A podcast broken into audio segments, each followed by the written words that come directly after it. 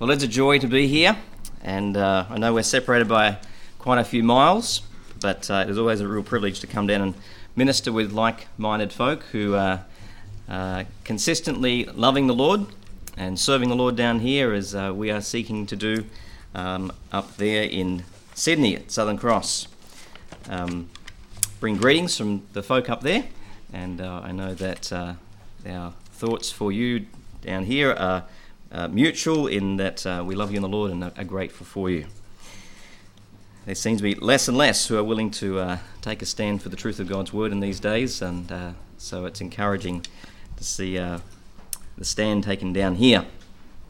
We're going to turn this evening to uh, Luke chapter 19 and just read um, just a few verses from this passage. Luke chapter 19 not really looking at the sufficiency of God in the uh, in the theme, but uh, the sufficiency of God to uh, preserve our souls. And uh, we look to Him for His uh, promise of His word that uh, He will come again. And that uh, is the great hope and joy of the believer.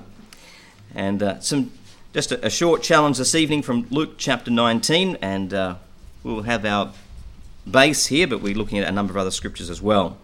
Luke 19 and just reading from verse 11 to 13. And as they heard these things, he added and spake a parable, because he was nigh to Jerusalem, and because they thought that the kingdom of God should immediately appear. He said, therefore, a certain nobleman went into a far country to receive for himself a kingdom and to return. And he called his ten servants and delivered them ten pounds, and said unto them, Occupy till I come.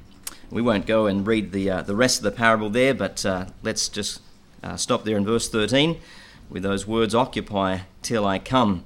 And let's ask the Lord to bless the reading of His word and the preaching of His word this evening.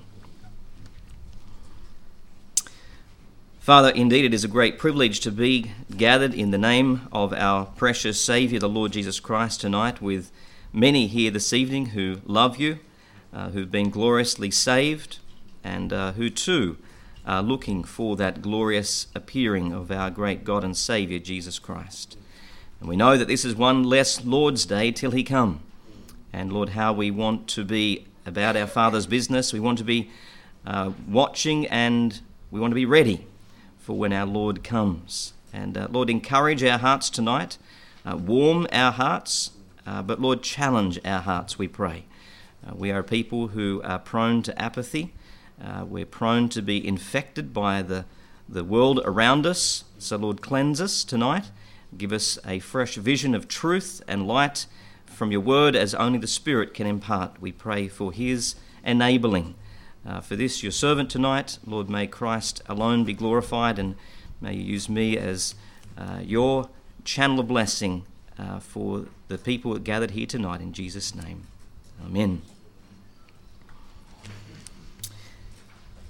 The disciples here, who um, the Lord is addressing, uh, seem to have thought that the Old Testament promises of Messiah's visible kingdom and glory were about to be immediately fulfilled.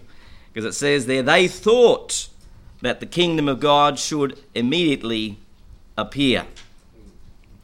Uh, they believe, rightly believe that indeed he was the Messiah, he was the Christ of God, he was the anointed one, the promised one, as the prophets foretold, but uh, they blindly suppose that he was going at once to take himself to himself his great power and reign supremely over this earth.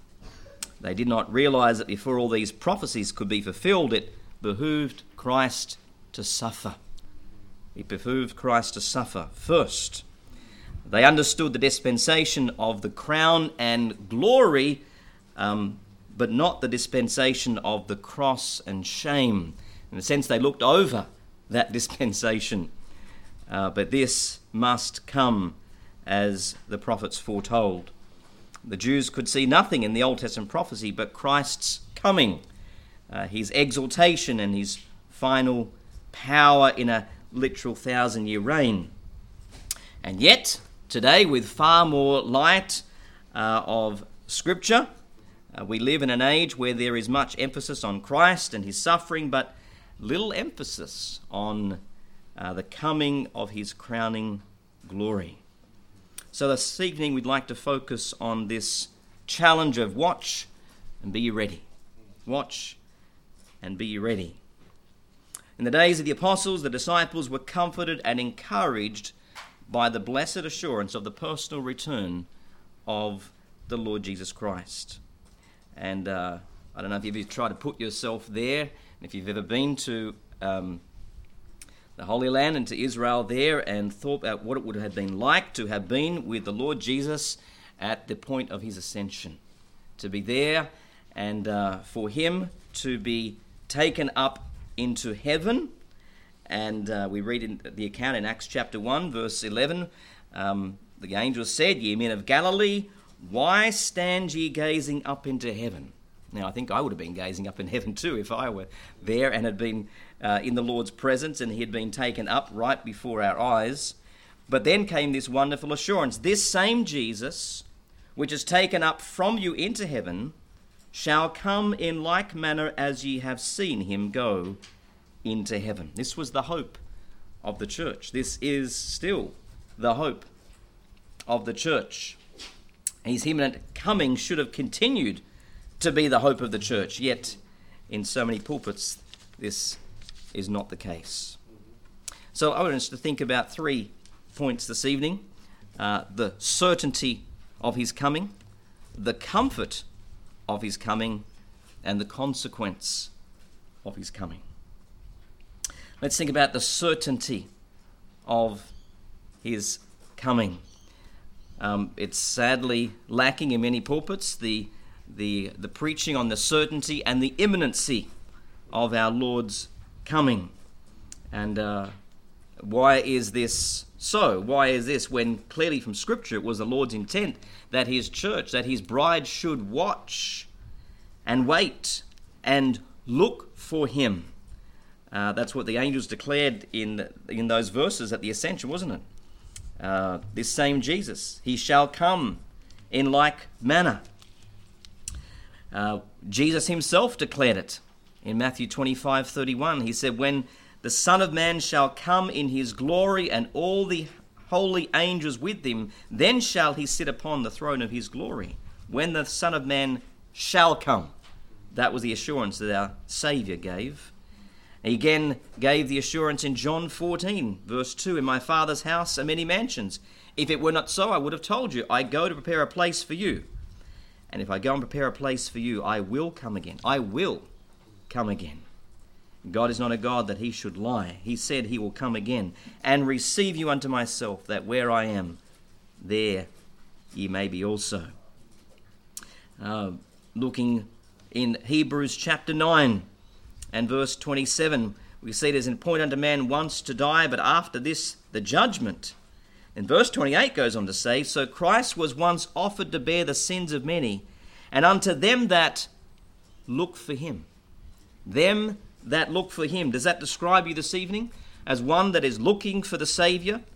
Unto them that look for him shall he appear the second time, without sin unto salvation. That wonderful completion of our salvation, when we shall finally be uh, rid of these uh, sin sick bodies and be uh, out of this sin sick world. Paul declared it uh, in 1 Thessalonians 4:16, that wonderful uh, rapture passage that we know well. For the Lord himself shall descend from heaven with a shout, with the voice of the archangel, the trump of God, and the dead in Christ shall rise first. For the Lord himself shall descend. They're great words of comfort and uh, with a great assurance. He shall descend. Clearly, Jesus will appear in person. Uh, these are not references to the coming of the Holy Spirit. This is, uh, or he's manifesting himself to the believers. It's not a reference to death. Uh, the scriptures speak often of the fact of the rapture and the second coming of Christ uh, the, the rapture, that beginning of the 70th week, and his second coming, the end of the 70th week. Philippians chapter 3, verse 20 For our conversation is in heaven, from whence also we look for the Saviour, the Lord Jesus Christ. It's a good perspective to have, isn't it? when your conversation is in heaven, uh, it is only then that you are looking for the Saviour.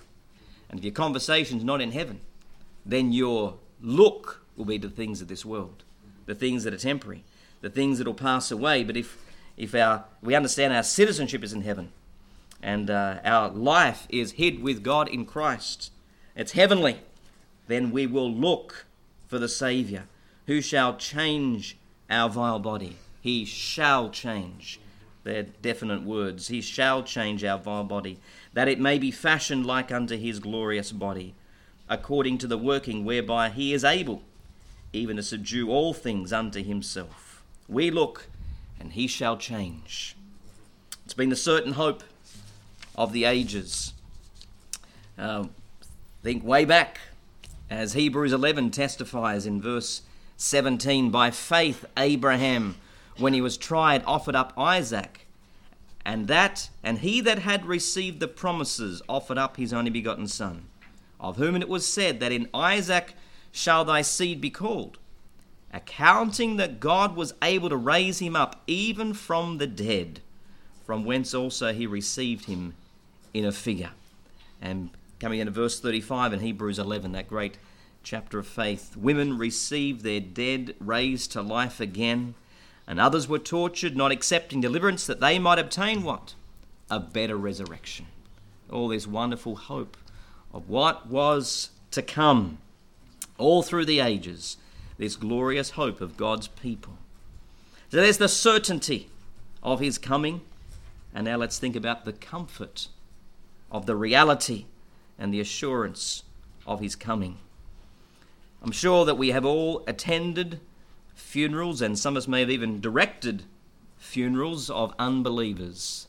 There is no more hopeless occasion than the funeral of an unbeliever. There is no hope for that one, nor will there ever be any hope. The atheists and religious most often will speak of heaven and a better place at a funeral. Amazing how many atheists aren't atheists at funerals. Religious people talk of a better place and how good John Smith was and where he is now, and yet all to no avail. Lost and lost forever. Sobering words, aren't they? But that's what the Lord clearly has communicated to us in his word in Matthew 25:41. Then shall he say unto them on the left hand, Depart from me, ye cursed, into everlasting fire, prepared for the devil and his angels. Verse 46 And these shall go away where? Into everlasting punishment, but the righteous into life eternal. 2 Thessalonians chapter 1 and verse 8 in a flaming fire, taking vengeance on them that know not God. More clarification, and that obey not the gospel of our Lord Jesus Christ. Never come to Him and have a personal relationship with Him through the gospel of Jesus Christ. What will happen to them? Verse 9 Who shall be punished with everlasting destruction from the presence of the Lord and from the glory of His power. It's pretty clear, isn't it? Revelation 20 and verse 10, sobering words at the very end of the scriptures. In those last few chapters, and the devil that deceived them was cast into the lake of fire and brimstone where the beast and the false prophet are, and shall be tormented day and night forever and ever. That's a wonderful verse. no more deceiver. He'll be there forever and ever. But sobering in verse 15, we read, And whosoever was not found written in the book of life was cast into the lake of fire, the same lake of fire. What hopelessness there is for those who pass this life without Christ, but what comfort there is for the believer who has gone home to be with his Father and now awaits that great resurrection day of the saints and I'm sure that we've all been to funerals that are more uh, celebrations of the mercy and the grace and the goodness of God uh, being demonstrated in the life of the one who's gone home to be with the Lord. And uh, they are certainly times of uh, mixed emotions, and uh, we've, I'm sure, uh, experienced those mixed emotions at gravesides when we bury that body, but we bury it in the glorious assurance and hope that one day we will be reunited. 1 Thessalonians 4, as the Apostle Paul was seeking to give comfort to those who'd asked him, Where are the loved ones who have died in Christ? What's happened to them? But I would not have you to be ignorant, brethren, concerning them which are asleep, that ye sorrow not, even as others which have no hope. For if we believe that Jesus died and rose again, even so them also which sleep in Jesus will God bring with him. For this we say unto you by the word of the Lord. What assurance it is that we which are alive and remain unto the coming of the Lord shall not prevent them which are asleep. For the Lord himself shall descend from heaven with a shout, with the voice of the archangel, with the trump of God, and the dead in Christ shall rise first. Then we which are alive and remain shall be caught up together with them in the clouds to meet the Lord in the air, and so shall we ever be with the Lord. And how appropriate is the very next verse. Wherefore, comfort one another.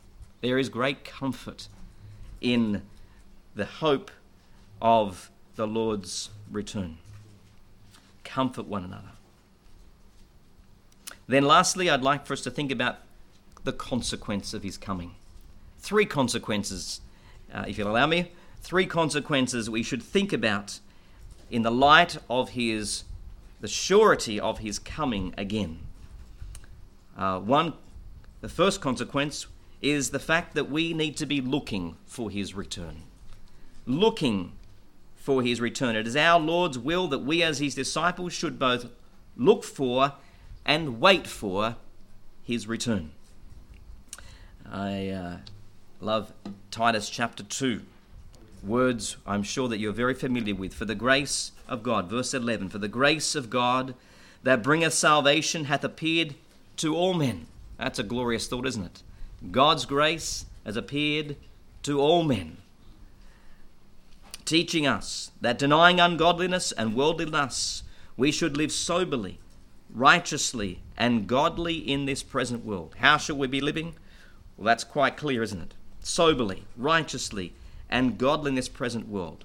Looking for, looking for that blessed hope and the glorious appearing of the great God and our Saviour, Jesus Christ.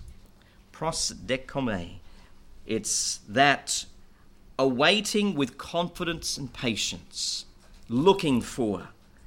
Uh, it's that also the sense of accepting the fact of what is about to come and allowing that to then influence and dictate how I live.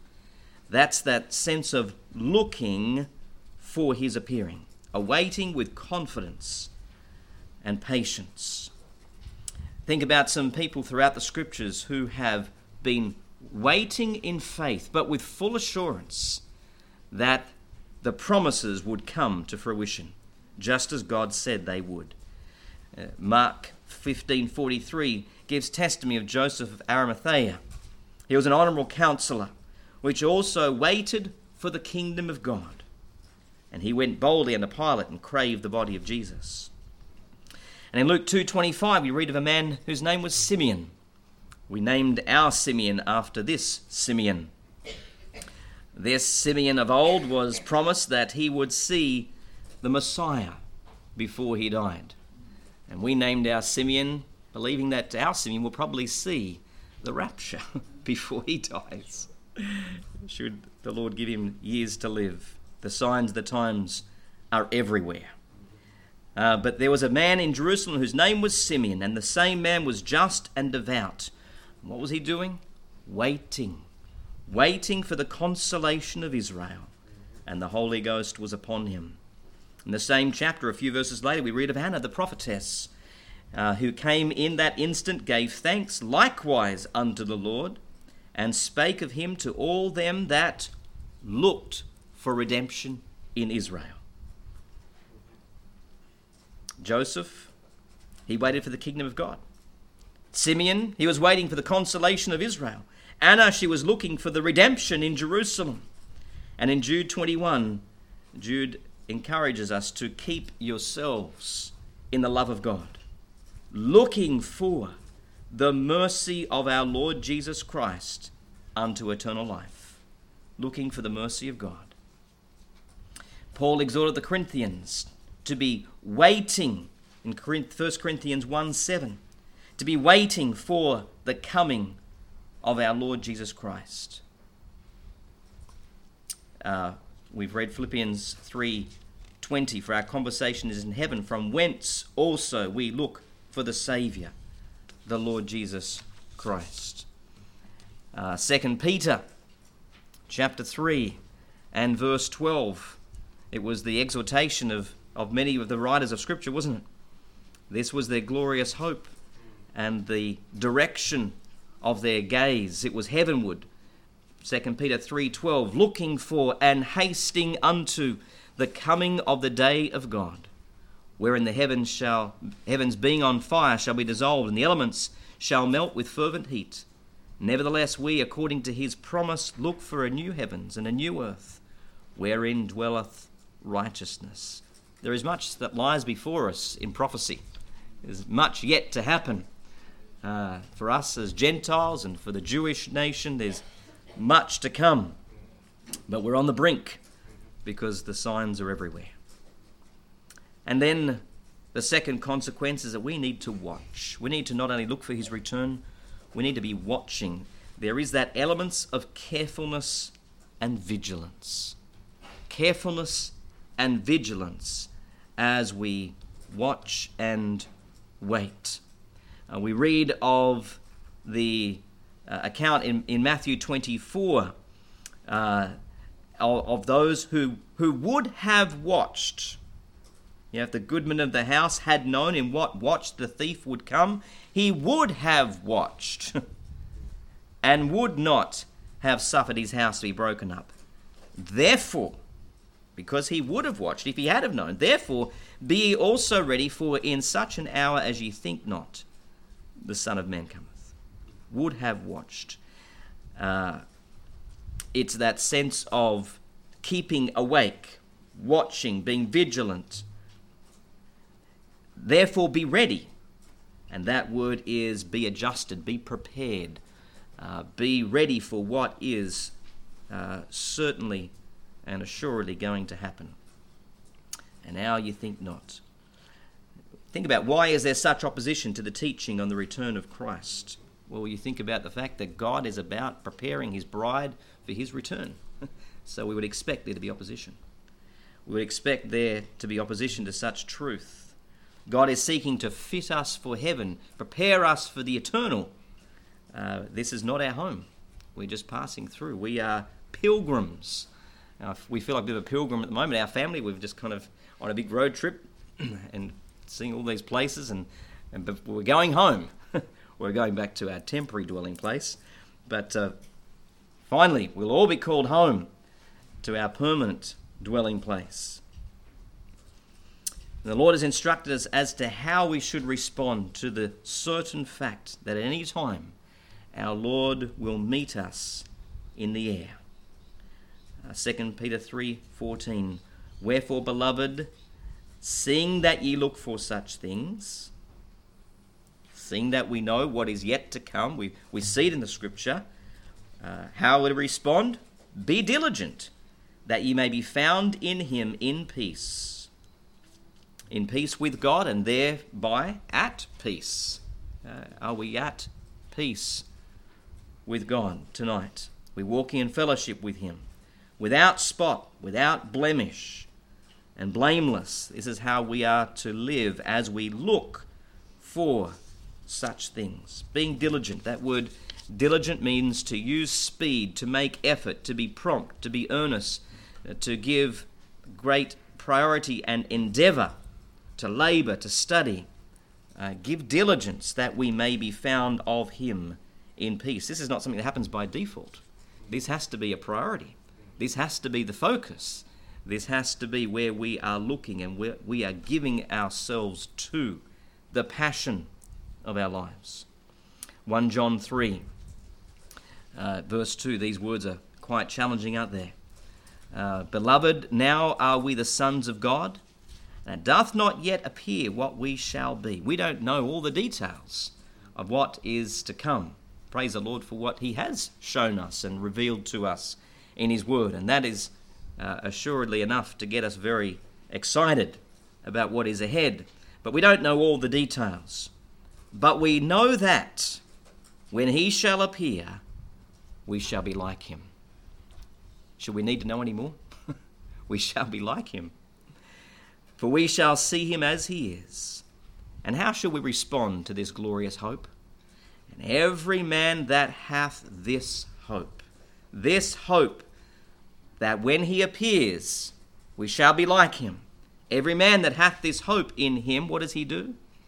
He purifieth himself, even as he is pure. That is, he cleanses, he sanctifies himself. Nine times throughout Scripture, we see that phrase, sanctify yourselves, and that's what is being spoken of here. This man that hath this hope in him sanctifies himself. And the, uh, first occurrence is back in Leviticus 11:44. For I am the Lord your God. Ye shall therefore sanctify yourselves, and ye shall be holy, for I am holy. Because we are His, and He is holy, He says, Sanctify yourselves. And because we have this hope that He which is holy is going to come again, and we're going to be like He who is holy, therefore, sanctify yourselves. Keep yourselves clean and pure. Praise the Lord for 1 John 1 9. What a great assurance that is for the believer. We have a great advocate with the Father through our Lord Jesus Christ, He who is uh, our great high priest and has given us that assurance that if we confess our sin, He is faithful and just to forgive us and to cleanse us from all unrighteousness. And lastly, the third consequence as we finish this evening is occupy. And we saw that in our uh, opening verse this evening Occupy till I come.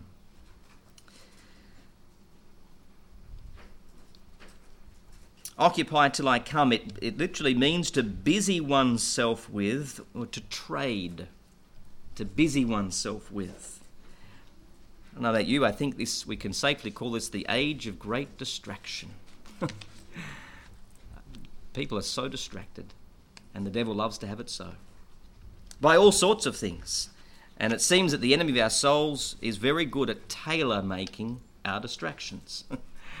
uh, we all are distracted in different ways and by different things. For some, it's uh, computer games. Uh, years and years ago, the average age of the computer gamer was 18. But a few years ago, I don't know what it's like now, but a few years ago, I read that the average age of the computer gamer was 35. 35. Um, Boys who never become men. the great distraction. And there are many other distractions. But we are not to be a distracted people. We've been given the task occupy till I come. Be about the Father's business till I come. It really is about an exhortation to be a doer in your Christianity and not merely a hearer or a professor. Uh, our Lord wants his servants to not only receive his wages, eat his bread, dwell in his house, belong to his family, but also to do his work. to do his work. We are his. We are not our own. We've been bought with a price. Therefore, glorify God in your body and your spirit, which are God's. In John chapter 4 and verse 34, Jesus saith unto them, My meat is to do the will of him that sent me and to finish his work. If we could just make that a declaration for our lives, think about that my meat, my, the purpose for me existing here is to do the will of Him. He who created me, He who paid for my redemption. It's all about me finishing his work. How do you know when your work's finished? Well, there'll be a funeral service just after it. He'll call you home. Uh, or the trumpet will sound. That's when you know your work's done. They say retirement is spelled R A P T U R E. Uh, that's when you know that your work is done. Say not ye, there are yet four months, and then cometh harvest. Don't think I'll serve the Lord when my degree's finished, yeah, when I'm done in school, when when I've paid off the mortgage, when you know when there's plenty of milestones through life that we people give excuses for when they will serve the Lord. Don't don't say in four months.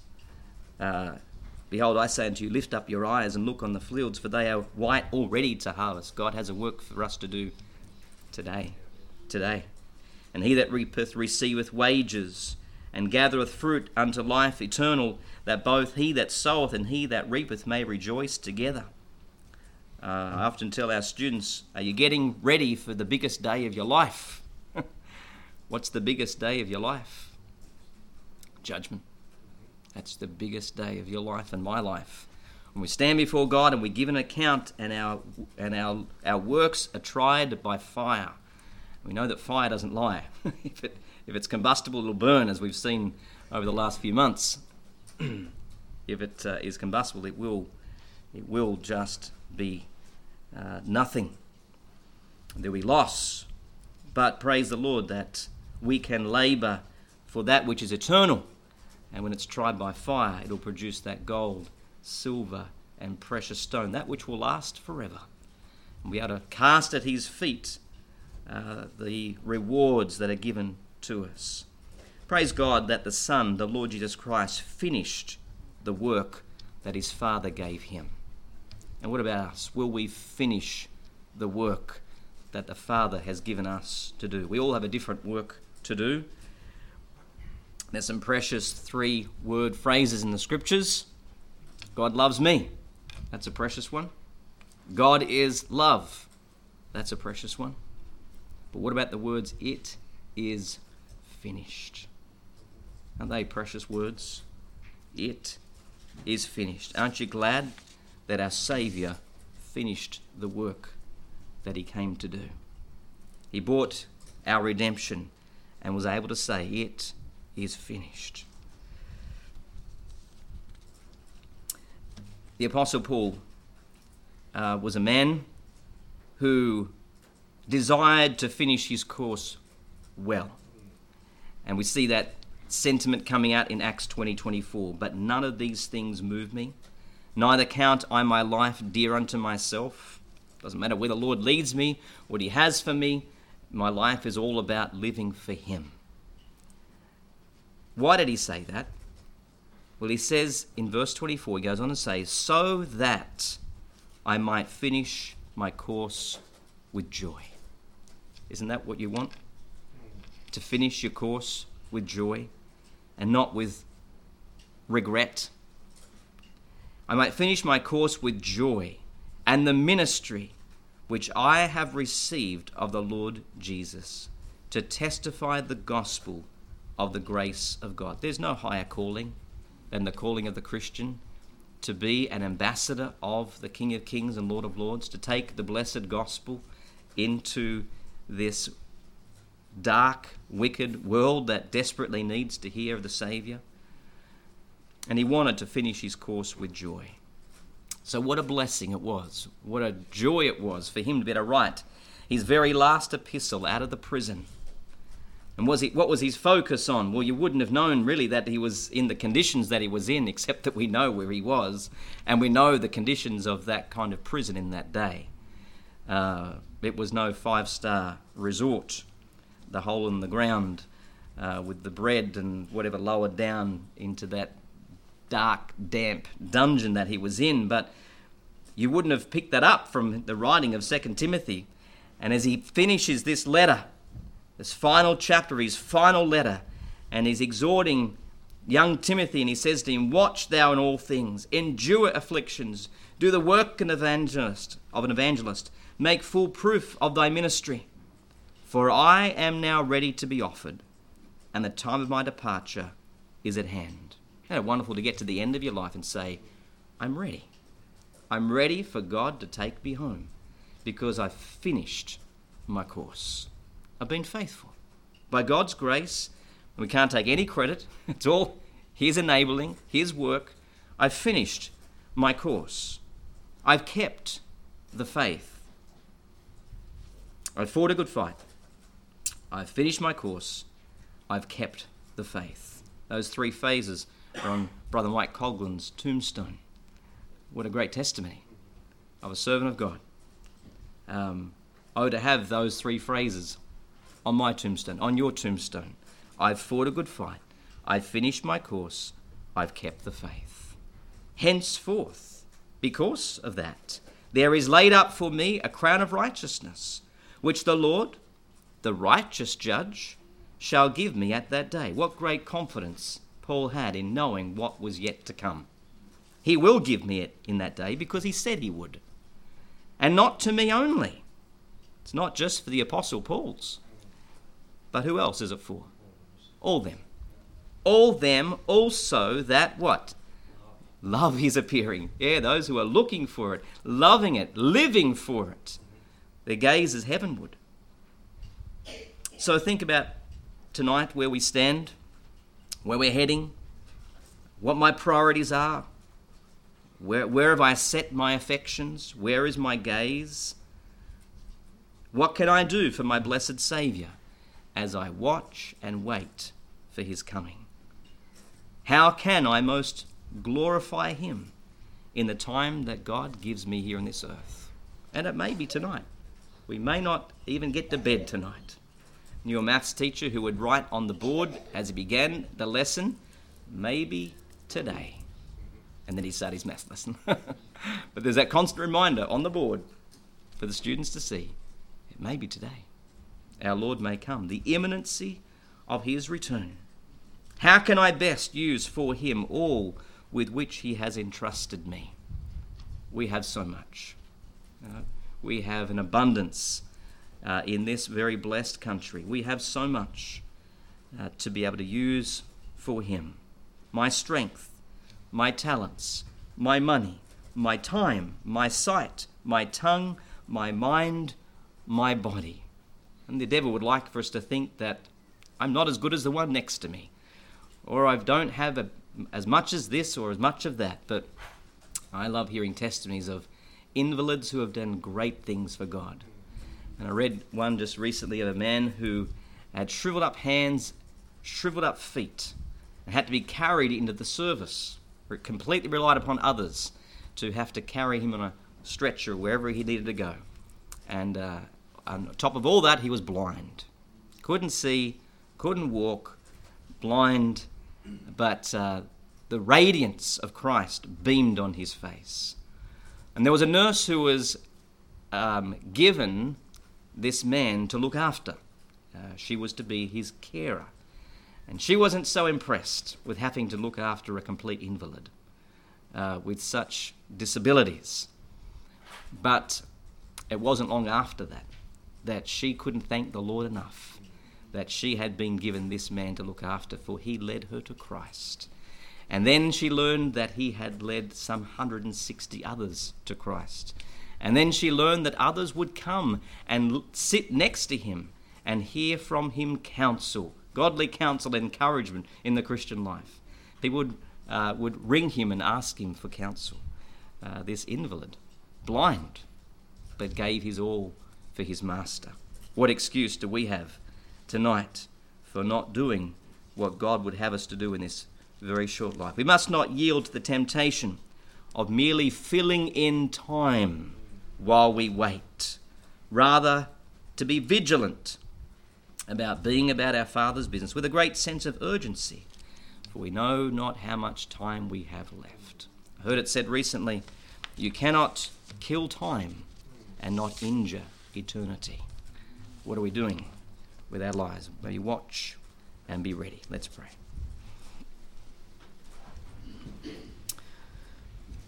Father, what a, glorious and blessed hope is that of the Christian. Uh, we live in a world that is that has no hope, uh, a world that has no answers to the uh, deep and serious problems that our country and our uh, world is facing, and we just see crises deepening on so many fronts. People are despairing, uh, for they look in vain uh, to all sorts of proposed solutions. And yet, Lord, there is only one hope for anybody on this earth that is our Lord Jesus Christ. Uh, to be found in Him, uh, to be declared righteous, and to be given uh, eternal life, uh, to be born again, and uh, to be granted uh, sonship. What a, what a wonderful standing we have in Him. Lord, may we, as your people, for those here who know Christ as Saviour, may we not be distracted by the things of this world. Uh, so many distractions around us. Help us to see them for what they are uh, great robbers of time and energy and resources that we could be putting into that which will last forever. Help us to be careful, to be vigilant, to be wise, to be sober minded, uh, realizing that we do have an enemy uh, but we're thankful that greater is He that is in us than He that is in the world. May we look to Him and uh, may our, our gaze be heavenward at all times, in all situations, in all circumstances, looking for that blessed hope of our great God and Saviour, the Lord Jesus Christ, in whose name we pray. Amen.